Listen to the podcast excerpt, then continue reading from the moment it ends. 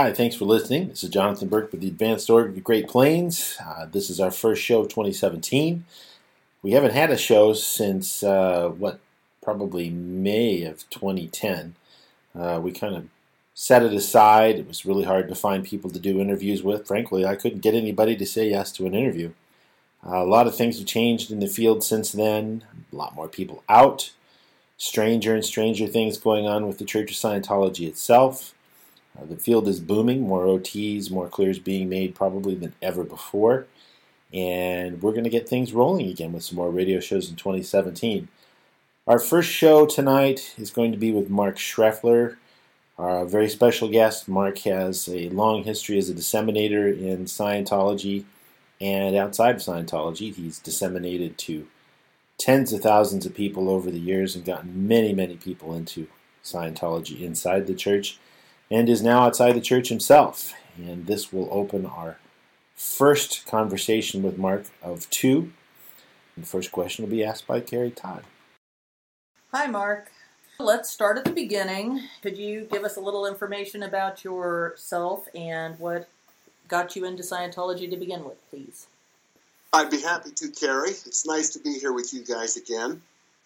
Um, I I went to uh, well, grew up in Los Alamos, New Mexico, home of the atomic bomb. And like all all the other young men there, I I grew up wanting to blow stuff up. so when I when I got to high school and college, I spent them in military school in southern New Mexico, and um, had a wonderful time there, great time. But I had a few epiphanies about the fact that we were basically learning how to kill people. Mm, right. and I was like, wait a minute, this, this really isn't my purpose in life. So I, I went in a very different direction when I got to college, studied philosophy, psychology, and anthropology. And um, very heavy course load. I finished that and went to India for a couple of years. Had some wonderful experiences there. Some of the people that I met were quite fantastic. And um, I had some experiences that left me wondering uh, how is it that people uh, are healed? Because uh, I was providing some doctor functions as one of my as one of my jobs in this little village out in the middle of nowhere. And uh, these these aspirin that I was distributing were causing some fantastic recoveries from things as wild as tularemia to uh, you know infections and boils and you know something as pedestrian as digging thorns out of somebody's foot. So it was a wide range of interesting experiences, all of which were healed by dispensing these aspirin. Well, sometimes a little physical application was required, but I was astonished at their healing rate, and then discovered. Uh, later in my time there, that they weren't actually even taking the aspirin; they were taking them home, putting them on their puja, and saying a little prayer and boom, these conditions were just vanishing left and right. Puzzled me greatly. But now, fast forward a couple of years, I was uh, I was in back in the states on a little visit and and discovered the Dianetics book. And the first forty pages of that book blew my mind. It explained everything that had happened in India, all, India, all these strange and bizarre experiences uh, in terms of physical healing. And I became quite passionate about it. I started auditing people right out of the book, uh, not knowing there were any centers around. And then one day, somebody passing me on a student mall in Albuquerque uh, saw my Dianetics book and said, "No, you got to stay away from these people. They just want your money."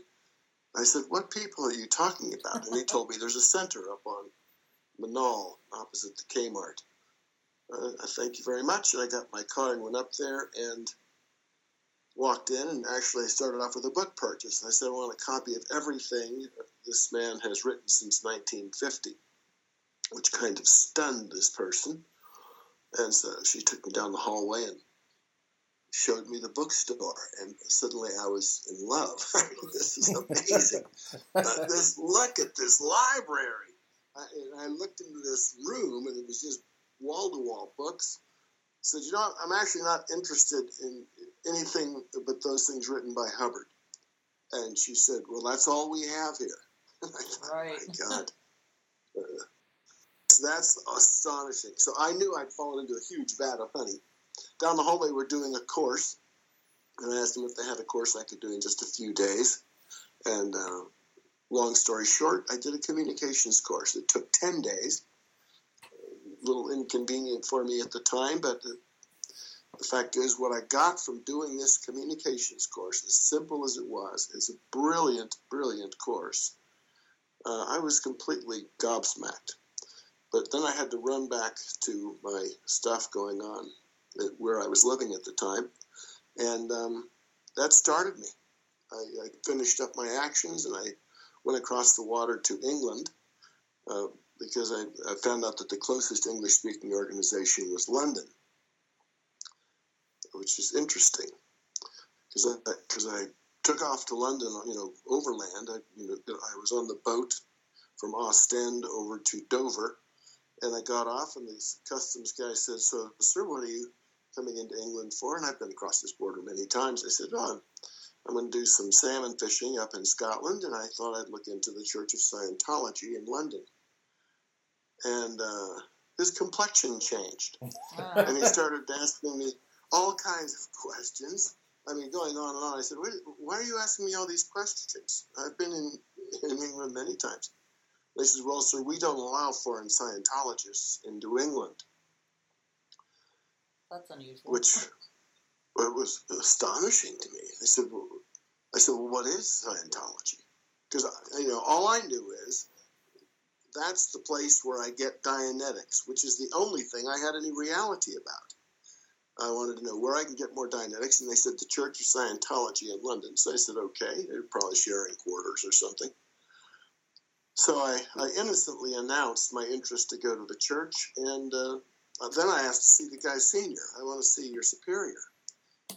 And uh, the superior came out, and he obviously trained the earlier guy, gave the same canned answers and so forth, and they put me on a boat and sent me back to Copenhagen, or back to Ostend. Didn't let me into the country. Oh my gosh! So uh, that was a, it was very rude plus this embarrassing stamp in my passport. So I, I, I went back there and I, I, discovered the closest organization was in Copenhagen. So I went there and I walked in. That was very pissed off, to say the least. I said, okay, I just tried to get into England and was kicked out because uh, they were saying Scientology. They kicked me out because of Scientology, and I still don't know what, the hell Scientology is. But I want to know what the hell's going on here because I want to hit somebody right in the nose. It's either going to be you guys or it's going to be those guys. And uh, the person called the assistant guardian was the next person that I saw, and she was delightful. She was absolutely delightful. She handled all my questions with references. I mean, spent a couple of hours with me, uh, telling me all, all, these various stories and backing them up with documentation. And I thought, okay, you're the good guys. This, this, is what I thought. And I would have expected that from a man who wrote this book, which I was still quite enamored with. Anyway, I got my first auditing there in Copenhagen, which was objective processes, uh, which of course, was weird for me. You know, follow my hands, contribute to their motion, this kind of stuff. Going, I think this auditor is just practicing or something. yeah, I, I, on a number of occasions, I said, "When are we going to do Dianetics?" it was right out of the origination sheet in the training manuals.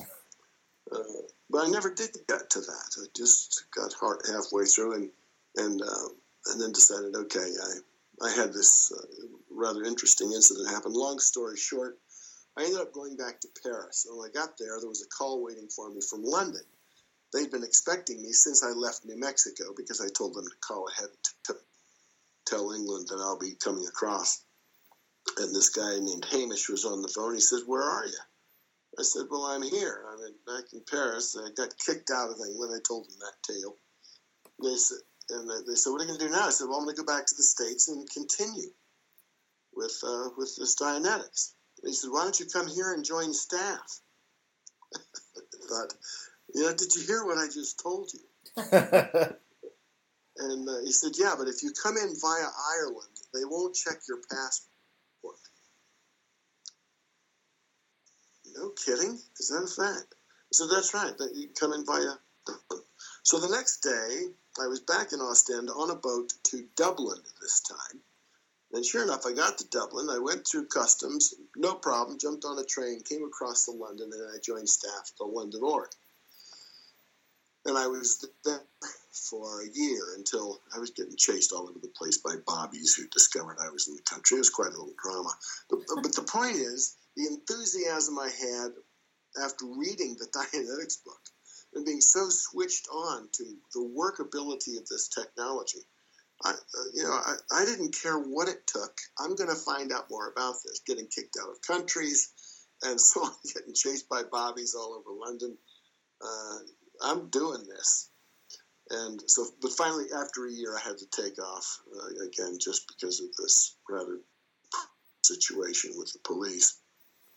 So I went back to the States and continued. I joined staff in uh, Cincinnati, Ohio, and uh, I spent 12 years on staff in various organizations between London and Cincinnati and Detroit. And, uh, then the San Francisco experience began. So that's basically my history in a nutshell.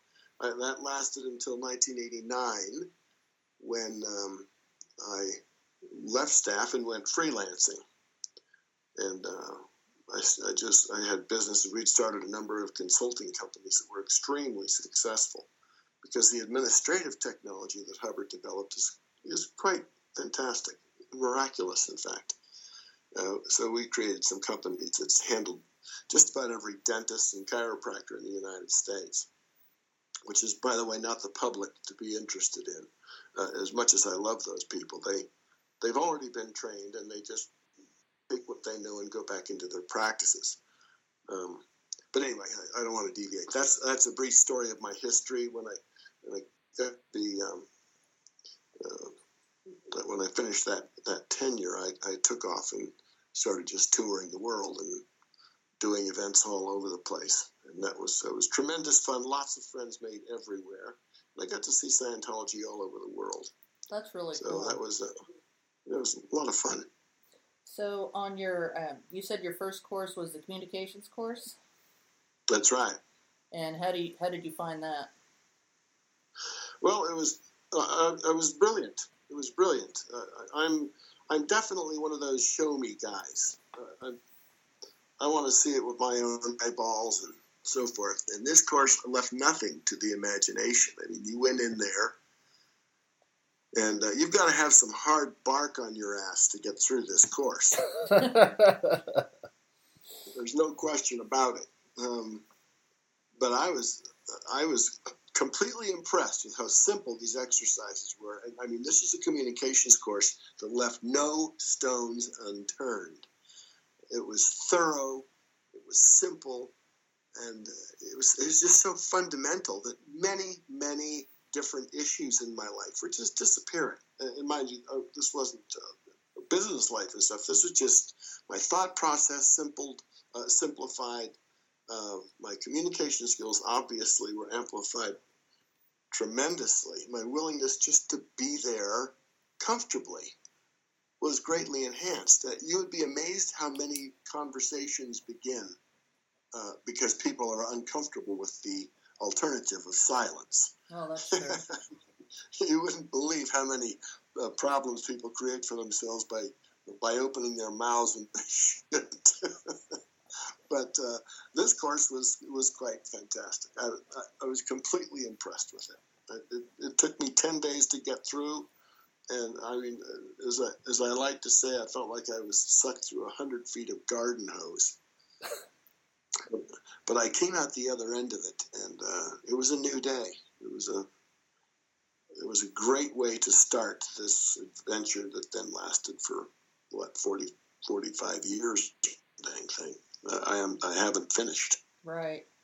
So let's fast forward to um, the ProTR's pilot that you were a part of. Could you describe that? Yeah, I was on the internship uh, uh for Dianetics auditor at the time, and uh, there were 12 of us, and we got a tape one day from, or, or a communique from LRH one day that said he wanted to see a copy of an audio tape uh, from each of the interns. And, and so we immediately thought, okay, great. Be have LRH looking over our shoulders. This is pretty cool. And so we turned in the tapes, and uh, a couple of days later, a communique came back that said all crew auditing is to stop immediately. And as the intern supervisor was reading this communication, we were looking at each other going, What did you do to your PC? Mine are doing great. Uh, because he was stopping the auditing. I mean, this is how big this problem was. And we had briefing course people, we had one class eight, we had a whole bunch of uh, grades auditors and so forth. Um, there was it was a, a, broad selection of auditors on this internship, and um, all crew auditing is supposed to stop. That that to me uh, seemed pretty severe because I, I, I know my PCs were winning and so was I and it was going great. But then a couple more days passed and the order came down that all flag interns are to report to the International Training Org and get their OT and TR0 flat, flat, flat for two hours. Oh, wow. And that was uh, the beginning of what became the most important thing I ever did in my life. That was, without any doubt, looking back over my entire history in Scientology, the most important thing that ever happened to me. I created an entire career out of what I learned on that course with LRH. It was quite something. So, so anyway, the, the word went out because he he'd been working on these TRs, you know, since '61. I mean, he was serious about the TRs. You, if you don't have your communication in, which is what is accomplished by these training routines, if you don't have absolutely great TRs, um, the supervisors at upper levels aren't going to be teaching their, their levels, but these drills. They're just out of communication. And if you're out of communication, you're just like a psychiatrist. You know, You've got to get these things in. Well, this all became very, very real to all of us because these guys coming in were class eights and class sixes and grad five auditors. The lead auditors and CSs from every org on the planet. So, so one of the other points is that suddenly I had a whole new bunch of friends from all over the world, which prompted the later tour that uh, that I did around the planet because I already had communication points in every every org. So uh, that that went for me. Uh, it was about eight months that I was there before I got a pass from LRH, and uh, that was a the the amazing thing is. Uh, I, God, I could I, we could spend an entire podcast talking about that pilot. it was it was unbelievable the kind of things that that happened. I mean, when we did, we did the long confronts again, and uh, this time we actually did them correctly. And uh, God, I didn't realize I was doing them incorrectly before. But then when you read the bulletin, and what does that word say? And you, you tell him what it means, and he goes, Okay, let's have a look at what that word means. and you look up the word, and your head kind of spins on the axis like, No kidding. I, I didn't realize that that's what that word meant. And suddenly you're passing through these training routines. We it researched a whole lot of different things because we were not there just to get our own TRs in, uh, to get our own communication skills correct, but we were there to find out why this had not been happening in all of the prior years. I mean, LRH was like at the end of his stick on this particular subject. So we we developed the the Method Nine technology, the false data stripping technology, uh, all kinds of things that later resulted in the Key to Life course and the Life Orientation course, and in uh, a, a, very uh, actually a wonderful reference that modified his earlier references in uh, on the TRs. So it was a lot of work that went into it, and we were taking all kinds of notes about what we were doing that was causing changes. For example, there was one particular additive that I had on my communication cycle. It was just something that I was adding in there. And Ron noted this. It was very small. It wouldn't have been noticeable for anybody from New Mexico because we, we all did it in New Mexico. But um, he had me read chapter 6 of Dianetics 55. Dianetics 55 uh, was basically Dianetics 1955. It was written five years after the Dianetics book, and it was all about subject of communication. And this, uh, this chapter on communication, it was chapter six. He had me read this for the gram, and I did. Uh, I read it, and then I sat down and I did um, a, a, video, a TR4 video. And that went up, and when it came back, he said, "Okay, I want you to go back and clay demo every paragraph Oh, of wow. chapter six. So you were that guy. I was that guy. Oh yeah, I'm actually mentioned on a bias in a number of places in the TR sciences. I was a real troublemaker. I caused a lot of pain for, for people who followed me. I haven't confessed to that very often, but every paragraph. And I have to say that was a life changing experience. That was that was uh, really something. We also needed to do. Um, I was the first one to do Axiom 28 in clay, and that was that was a fascinating thing because you know, Axiom 28 is simply the COM formula, basically causes this effect with intention, attention, and so forth. And um, he said, uh, "Do this in in clay."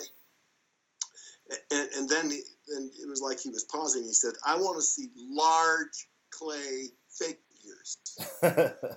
He wasn't he wasn't monkeying around with these little miniature dolls that you see in many course rooms. uh-huh. I mean, they literally brought a dump truck full of clay. I mean, there are 200 students here, all moving through the same materials. We had a monstrous clay area. But I did my uh, Axiom 28 in foot tall clay figures. Oh my gosh.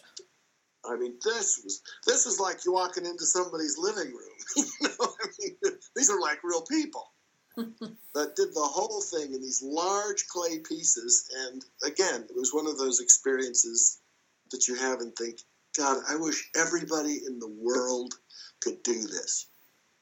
People would literally walk by this clay demo and have cognitions.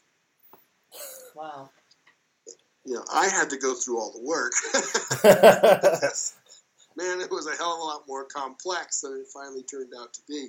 But we actually had this whole clay demo. It wasn't just a part of it, it was the entire thing on a couple of long tables. And it was, uh, there was nothing fun about it when I started. But by the end of it, uh, I was not only blown out of my socks, but I loved doing clay demos. Mhm.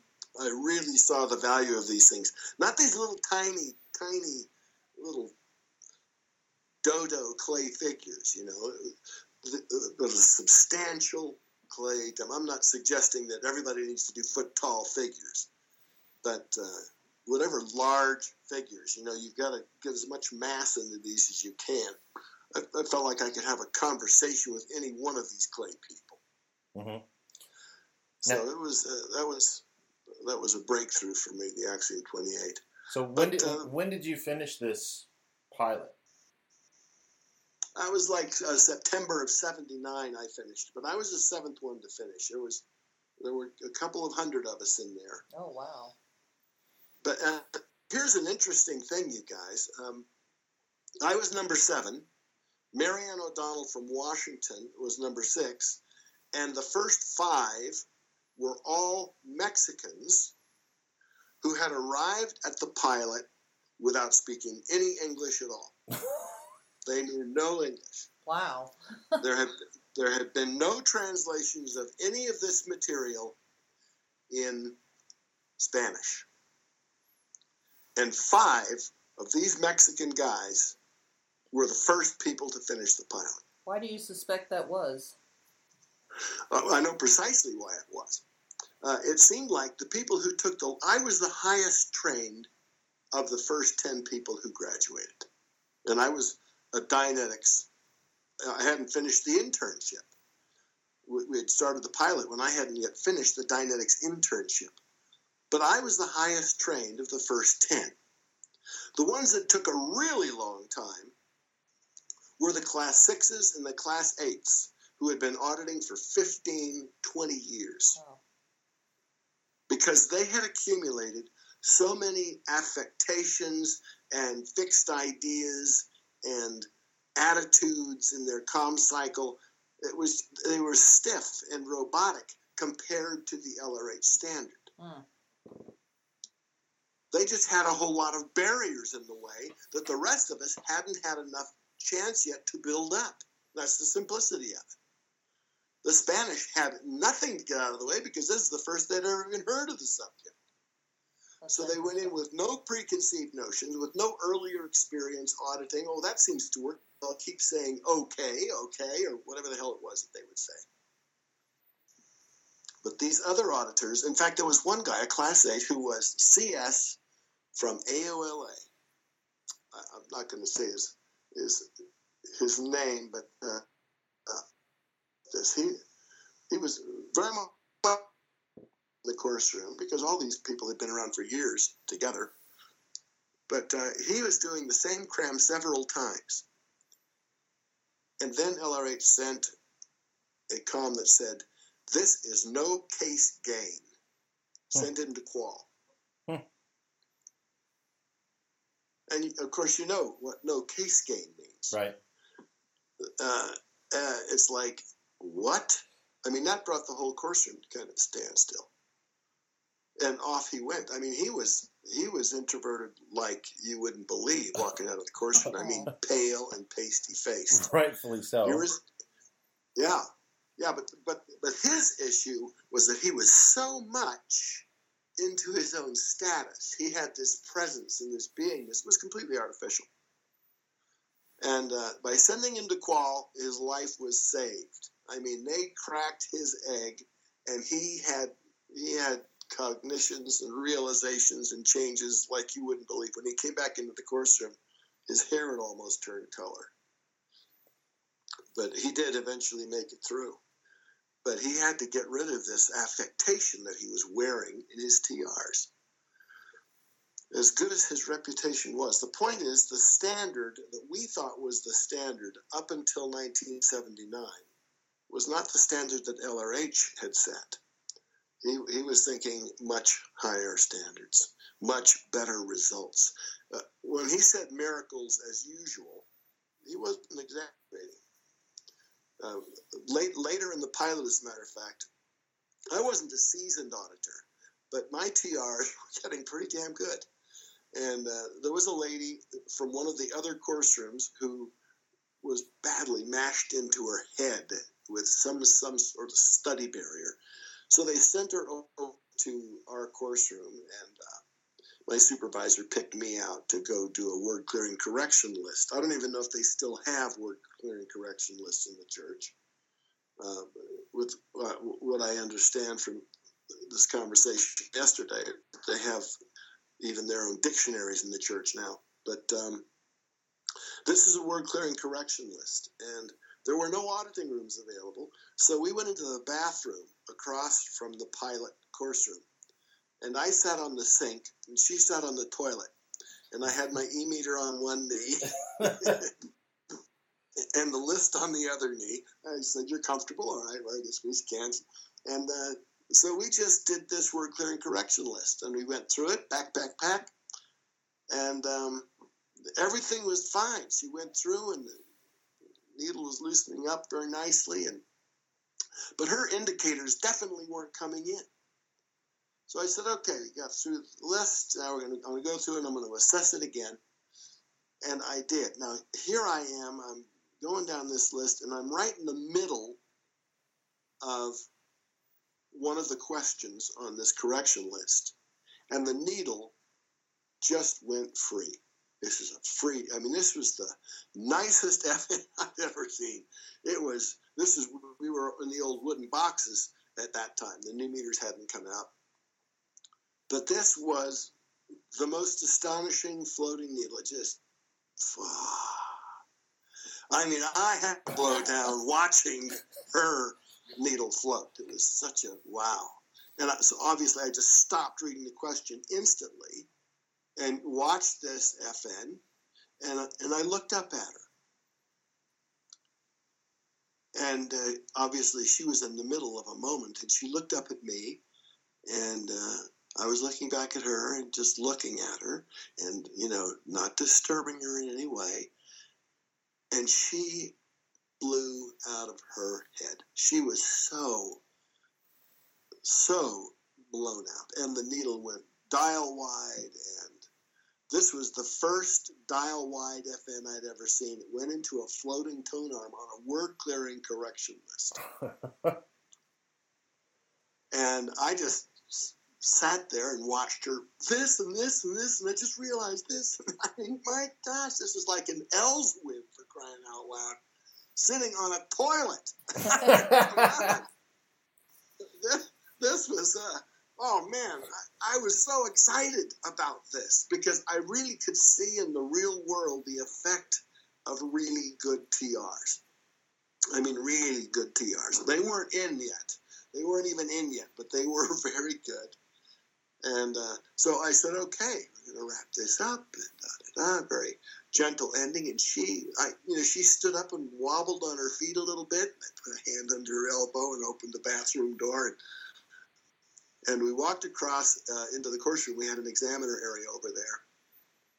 And we walked in, and the course room, this busy, busy course room, stopped and they looked because everybody saw her walk into that course room, you know, an hour and a half earlier, and she she couldn't see the end of her nose. And walking in now, she was a completely different person. And uh, I mean, the whole course room, like wow, check that out. And I was, as, I don't think I've ever been more proud in my life for having helped this young lady discover what it was that she needed to discover to release this much uh, char- charge from her universe. anyway, everybody redoubled their efforts and so forth. Uh, so anyway, that that pilot was discovery after discovery. I will tell you one fantastic story about that occurred on this pilot that I will never forget. It had an impact on every single student in the course room. It's a story about LRH, and I um, I, I, hope I'm not rambling on. No, Are go right ahead. Interested in this? Yes. Okay. This um, I was running the video line because people now were by this time up to TR4, and they would drill it and drill it, and then they would go in and they would cut a video and if the missionaires liked it, Dan Koon and his uh, and his second were the missionaires for this pilot. That's when I met Dan Koon, in fact. Uh, so if they liked it, it's going up lines to LRH, who is not very far away. I mean, in terms of speed of traffic, it was very fast turnaround. And then Ron would watch the video and he'd turn around and send it back. Uh, with the cram, the instruction, or whatever. So now I'm running this video line. So because I always had a video up to Ron, so I was always running the video. I'd go back and do my correction, and once that was done, we'd send off the tape, and then I would be running the video line. And so I was I was positioning the camera, and there was an auditor PC. The meter was turned on there between them, and uh, the the, the uh, video was over the shoulder of the auditor. So it was capturing only the meter and the PC. And of course, the audio was capturing the com cycle. So you can see the tone arm. And I mean, you're getting tone arm on a PC in, a 90 second video just using TRs alone. Uh, this, is a, this is quite a, quite a thing. Now, if, anyway, if I, I may, may interject something here, yesterday when we were talking about this, you had said that I guess early on, you were using uh, meters that were off. Can you throw that yeah, in there? The, the, very first, the very first uh, videos that went up were it was just using a e meter as a prop, but it wasn't turned on. And as soon as LRH saw those videos, he immediately corrected and said, "No, no auditor worth his salt could sit in front of a dead meter." turn those meters on because when it started out, it was called the TRs and metering pilot. Mm-hmm. But but if you don't have your TRs in, you're blowing smoke if you think you're going to get a meter to read the way it's supposed to read. So uh, we we gave up on the metering aspect uh, after a little while just to get these TRs and we eventually brought them back in. But uh, let's let's forget the meters. But when you went in, now you're now you're through your TR4 and you're doing a video for Ron. The meter's there and it's turned on. PC has the cans, and and then as the director of the thing, I would I would tell the coach to start, and and the coach would give the student a start. They would run 90 seconds and I would give the uh, coach a sign, and he would end the coaching session, Mhm. and that would that would put the thing in a can. So, I mean, this thing, this pilot was going on now for a long time. Now we're up in the six and a half, seven months that I had been there. A lot of these guys arrived a little bit later, but most of them were there within the first three weeks. And mind you, we all have lives we have missions to run and orgs to run and and I was the only public person on this pilot. Everybody there was an org staff member. Their orgs were paying the bill. I was paying this bill. I Uh-huh. was really getting sucked through a garden hose on this deal. I, I was a mission staff member. I worked at the Cincinnati mission. So I'm paying for this out of my own pocket. So I have an additional amount of um, necessity level Right. to get through this. So you were saying So now- the, the, about Dan Koon and uh, getting it to LRH and everything. Yeah, yeah. Well, well, but now I'm running. Now I'm, I'm just running the video line now, and then the video. Uh, if they, if the, if the twins here liked it, they'd show it to Dan and his second, and if they liked it, then it would go up to Ron, and that'd take a couple, maybe three days before it would come back. Because Ron wasn't just overseeing our pilot; he had he had all of his other traffic to handle as well Mhm. in retrospect, you know, I, I have no idea what that traffic could have been. But I did know that we'd be out breaking for lunch, and, and a friend of mine from the Flag Bureau would be saying, God, I've got Ron all over my lines on this major project we're doing. and it's like, how many lines is he on? Everybody gets the idea. Everybody gets the idea that Ron's just working on their stuff because of the, of the volumes of things they're sending to him. So but he was actually just coming to the end of his tenure with uh, with any connection with the church, uh, which I later found out. In any case, uh, one day I came in and the camera.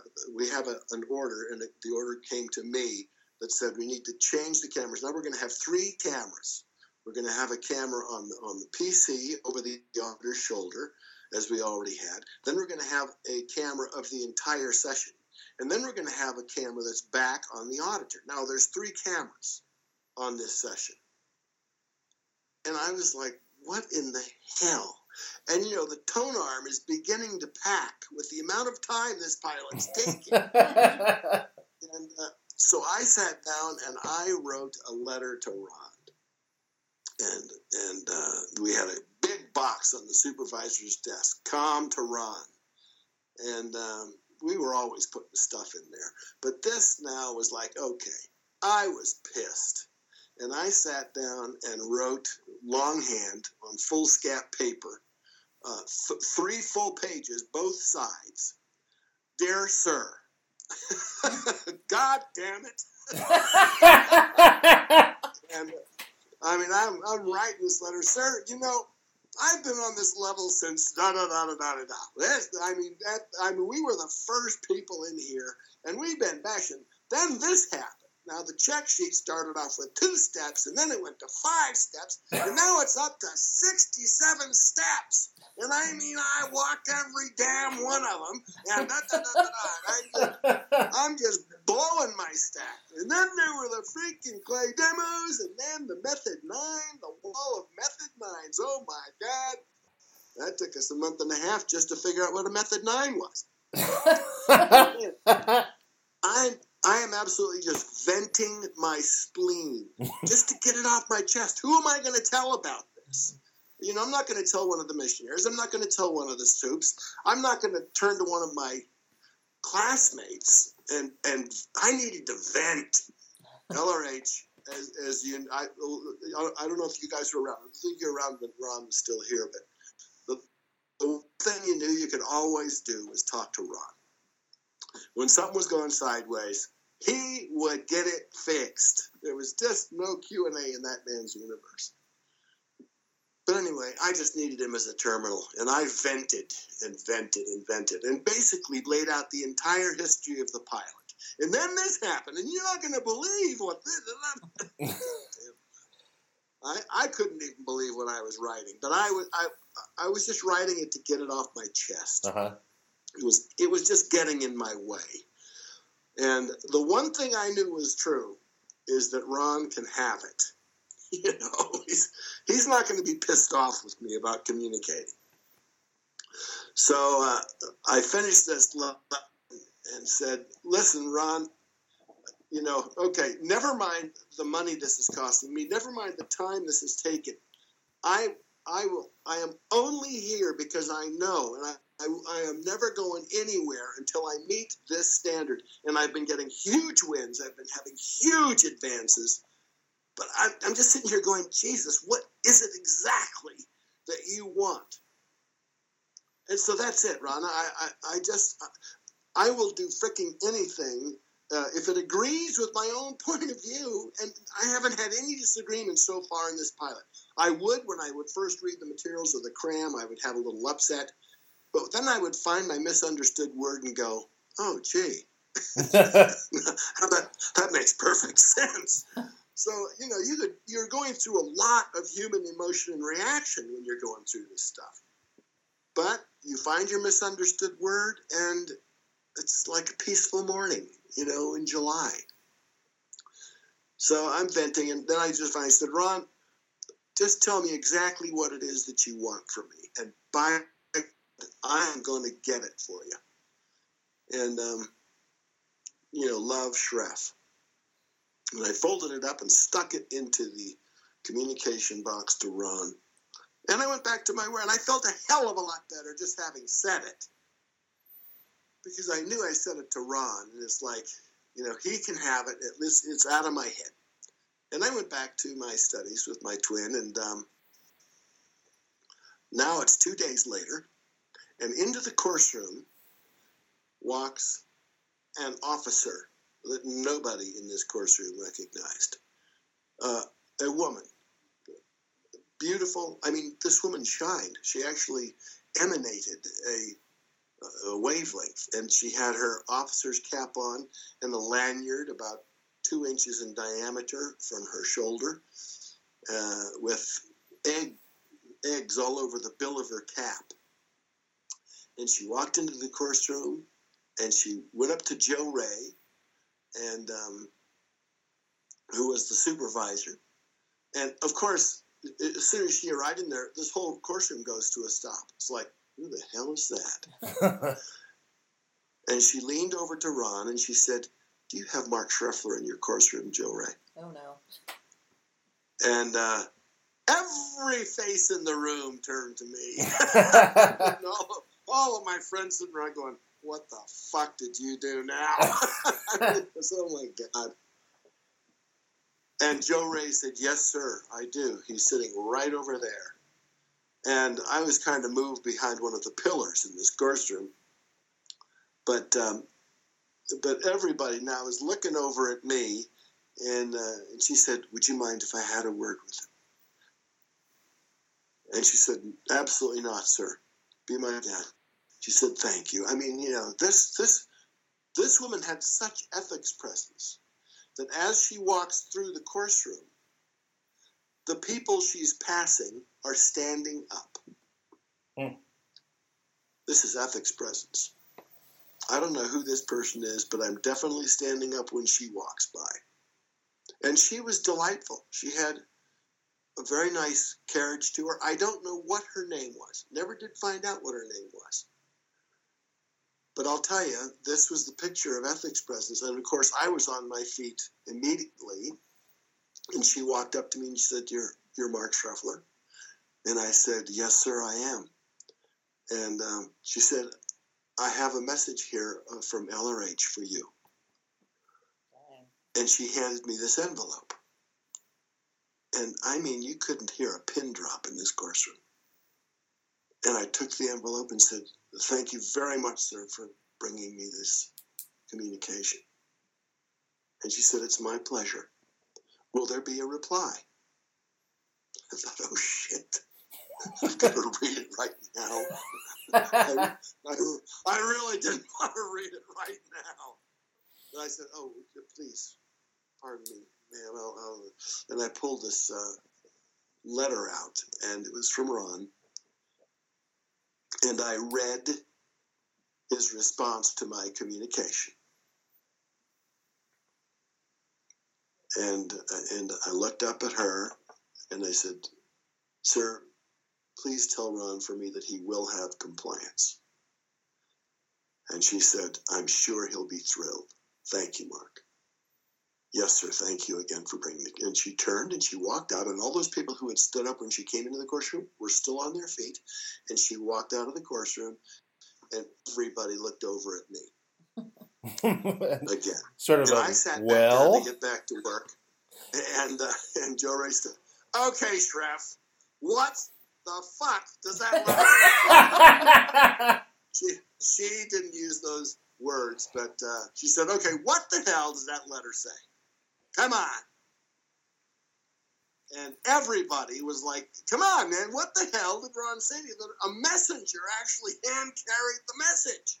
But I realized that this was an acknowledgement to my earlier communication, and that the classroom would not understand this acknowledgement if they didn't understand what I wrote in my communication. right, the context. So, yeah, they have to have the context of this. So I said, okay, I'm going to tell you. And I stood up, and everybody was sitting down. It was like story hour. And I said, I'm going to, I'm, I'm going to tell you what I told to Ron that he is responding to with this communication. And then I just basically went back through my entire communication to LRH. Now, mind you, there wasn't a single person in this course room who didn't have the same bypass charge that I had. right. We all had gone through this war together. We were brothers and sisters, man. We were, but you know, this isn't something you talk about outside of the pilot area. You just never get to talk about this stuff. But I, I actually laid out the entire history of this pilot and of all of us as a common body in this letter. And uh, in fact, I would I would say then I told him this, boom, boom, boom, and, and a whole part of the course room would break out in laughter. No shit, you said that to him? Honest to God? Yeah, yeah. Oh man, I feel that way. I mean, I mean this course room was blowing charge. I was talking about this stuff. Mind you, none of us had been talking about any of this stuff. And here I am telling them what I said in the letter to Ron, and everybody's just blowing charge on the fact that I'd say that. Because I would have said that, but it didn't occur to me to say it to anybody. it was the wildest thing. uh-huh. But anyway, I got the end of this history lesson, and uh, and then I opened the letter and I pulled it out, and I mean, talk about a vacuum of silence. It was dead quiet in there, and I, and I said, and this is what Ron said to me, dear Shreff, all I want from you is standard TRs. Love, Ron. Wow. And there was the silence continued for about five seconds, and that course room went into action. It was the perfect acknowledgement. Whenever you got a communication back from Ron, and I had letter correspondence with him for years, whenever you got a letter back from, now mind you, he had many people writing letters in his letter unit, but occasionally he would write one himself, an acknowledgement, or he would originate a letter to you. Uh-huh. And his letter always stood out from the rest like a lighthouse on a beach. It was just obviously from Ron because it was simple, it was to the point, and it was absolutely without attitude. hmm It was just real communication, as was this one. Dear Shreff, all I want from you is standard TRs. Mind you, six pages of bypass charge he got it. He totally duplicated it. And this acknowledgement really told me he totally got the communication. Because the one thing I was interested in was the question I asked him What do you want from me? Right. All I want from you is standard TRs. No hidden data line. No conversation about it. It's in the references. Everything that I said about TRs that you need to know is in those references. That's one thing we definitely learned. There's no hidden data line. There's no verbal tech about these things. Find your misunderstood word. Good. Found that good. Now you'll see improvement. But anyway, that was an experience I have cherished ever since, just because I, I felt very close to LRH in that moment. And, and so did all of my friends on this pilot.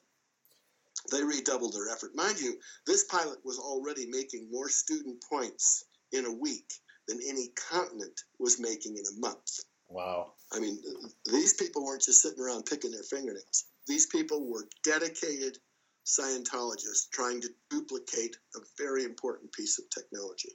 So when, when, when for example, your, your question, Carrie, about the communications course, uh, it was the most important course for me when I began, but but over all of these years, now I understand why it's the only course people really need to do. The only exception being if they have a PTS condition, if they have a suppressive influence in their environment, you've got to handle that first because this course will so affect them and so enhance their lives if it's an introductory course or if it's an advanced course. It will bring about such a dramatic improvement that if there is a suppressive agency in their life, that person is going to go nuts when he sees this person improve like this.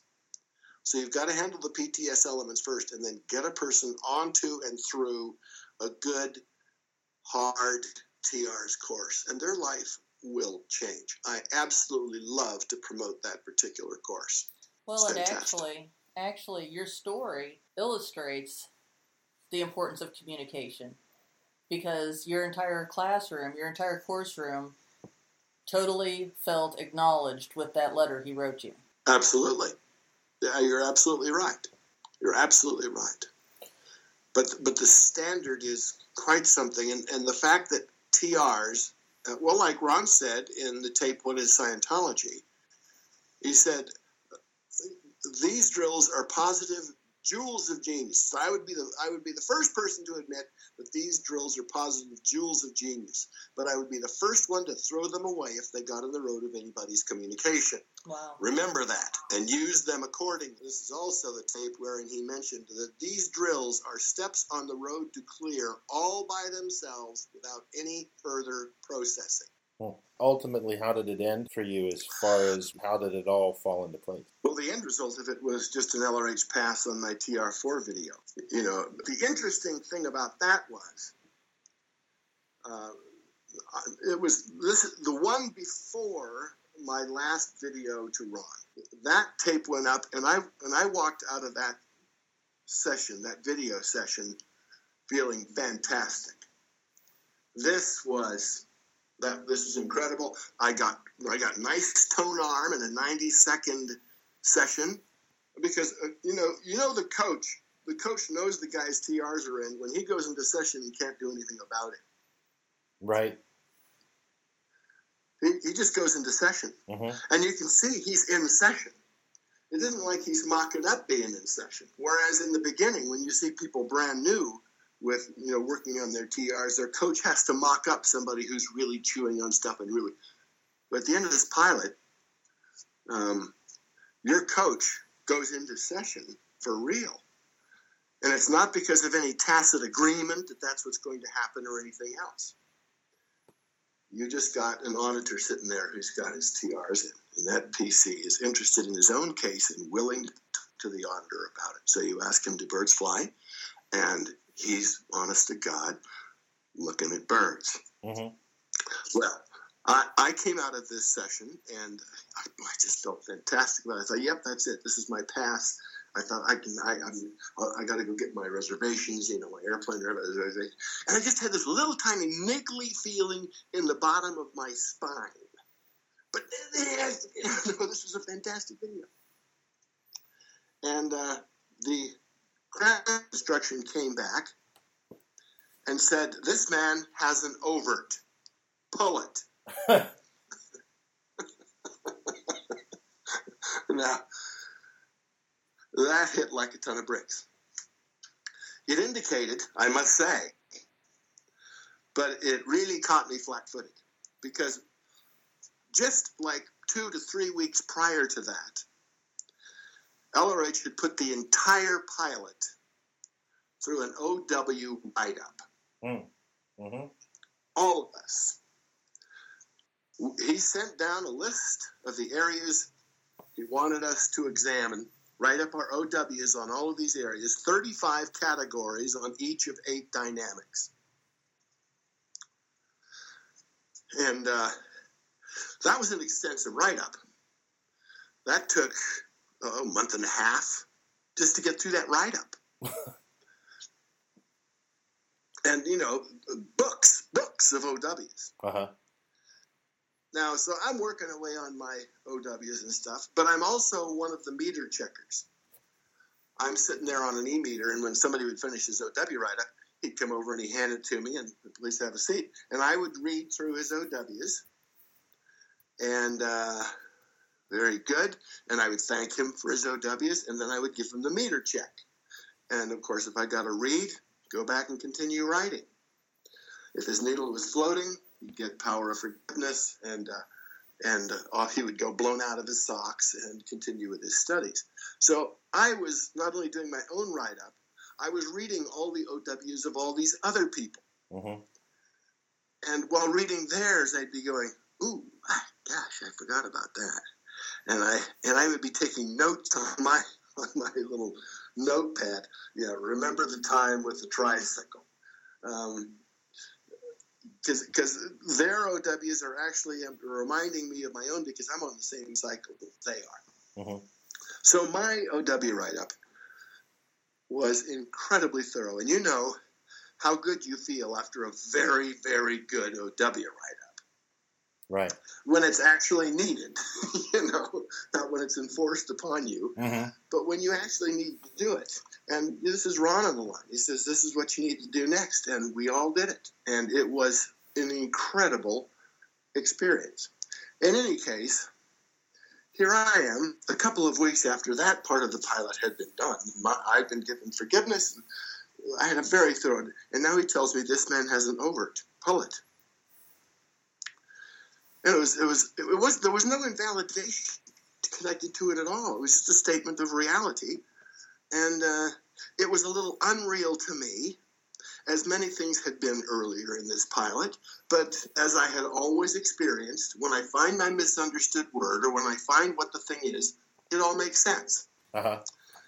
Well, I was sitting here puzzled about this, so I went in to see Dan in the safe. He said, So he says, I have an overt. He says, Well, there you go. Go out and have a look. Yeah, yeah, I, I guess that's, I guess I should.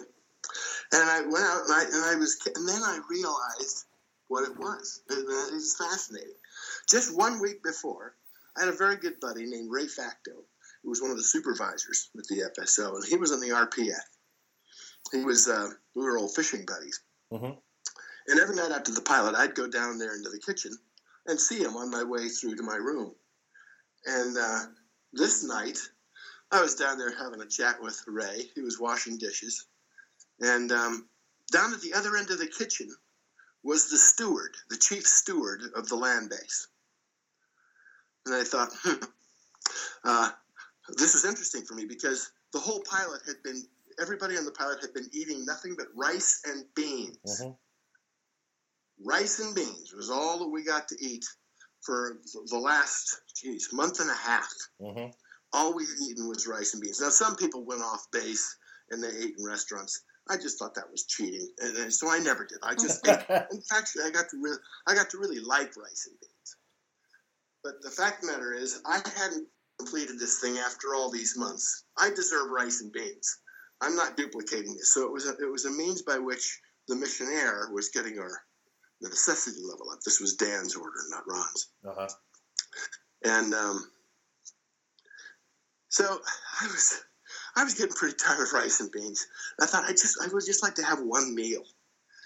And um, and then I saw the chief steward down at the other end of the kitchen, And I turned back to Ron, to, to Ray, my friend, and then a, in a voice that would carry to the end of the kitchen, I said, Ray, I'm happy to tell you that TR's pilot was taken off of rice and beans today. Man, am I relieved. And Ray said, No kidding. So you're back on real food. I said, Yeah, yeah, yeah. No more rice and beans for the pilot. I'm very happy about this. Okay, man, listen, I'll see you tomorrow night. And, and off I went. Sure enough, the next day at lunchtime, we all we all had to eat a buffet style lunch because there were so many of us for one sitting. Uh-huh. That we all we and we ate in two sittings. You know, a hundred of us would eat at a time, and then the other hundred would go over. So I was in the first sitting, and I came back, and I'm standing in the line up to the table, and Nick Fraser from New Zealand is walking up and down the table, and it's full of food, real food. And uh, I said, hey, hey, Nick, I stood out of the line. I'm the only guy nattering within 100 miles of the land base right here. I said, Nick, what's happening up there? They said, hey, man, there's no rice and beans up here, mate. And I said, what do you mean there's no rice and beans? And I strutted up to the front of the line, and I'm going up and down the food table, taking in all this great food that's been served for us. And um, then I turned on my heel, and I started to head back to the, the uh, kitchen, but bounced off of my own overt and, and turned to Nick and said, Nick, go back to the kitchen and find out why we haven't got any rice and beans out here he said, Brian. And he turned on his heel and he went back into the kitchen and came back and said, They thought we were off of rice and beans. They didn't fix any rice and beans for us. And, and I turned to everybody in the line and said, Okay, guys, we got 45 minutes. Let's eat. And everybody went through the food line at that lunch. The second sitting, they had the rice and beans ready for them. But for my sitting, we all got a good, full meal of real food. Now, I realized that was the overt. Uh, you know, I, think, I, I, can't even, I can't even believe it. So I went into Dan and I sat down and I said, "Sir, I think I, I think I know what the overt was."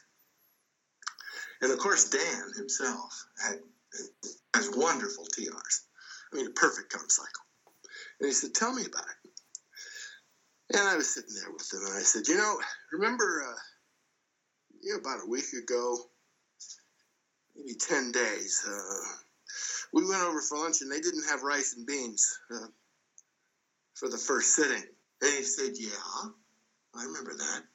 I said, Well, you know, the night before I was in the kitchen, I was talking with my friend Ray, and I, I, I said something to him that I was just like postulating that we were off of rice and beans. I was just like saying, you know, we're off of rice and beans, and boy, I'm so grateful about it. You know, I was just postulating it. But I think the steward was there in the kitchen and he overheard this conversation and assumed that we had been taken off of rice beans. That's, that's what I think happened. and Dan, with a perfect half acknowledgement, yeah. and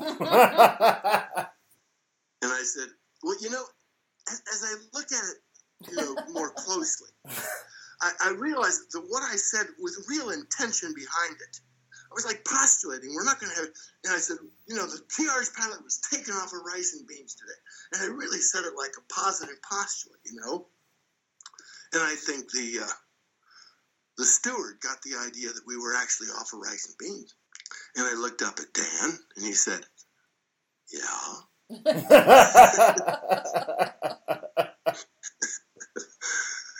And I said, you know what, Dan? Truth of the matter was, I was sick of fucking rice and beans. I, I, didn't. I just. I just wanted to have one meal with no rice and beans.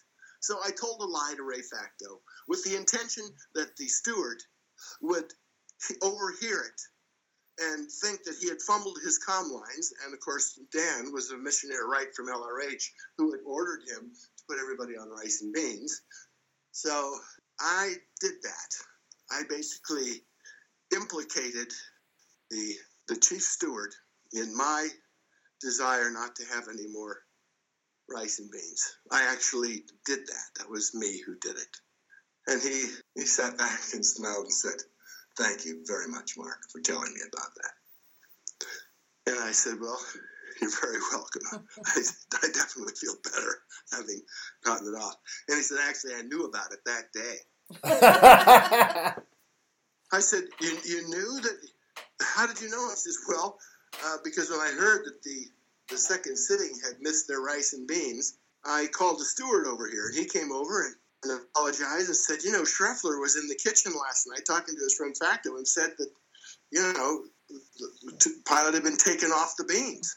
And I thought there was just a foul up in the communication system, sir, and, I, and so I didn't fix him for the first sitting. And he said, so I, I actually knew you'd committed that overt uh, the day you did it. And I said, well, why didn't you why didn't you say anything about it?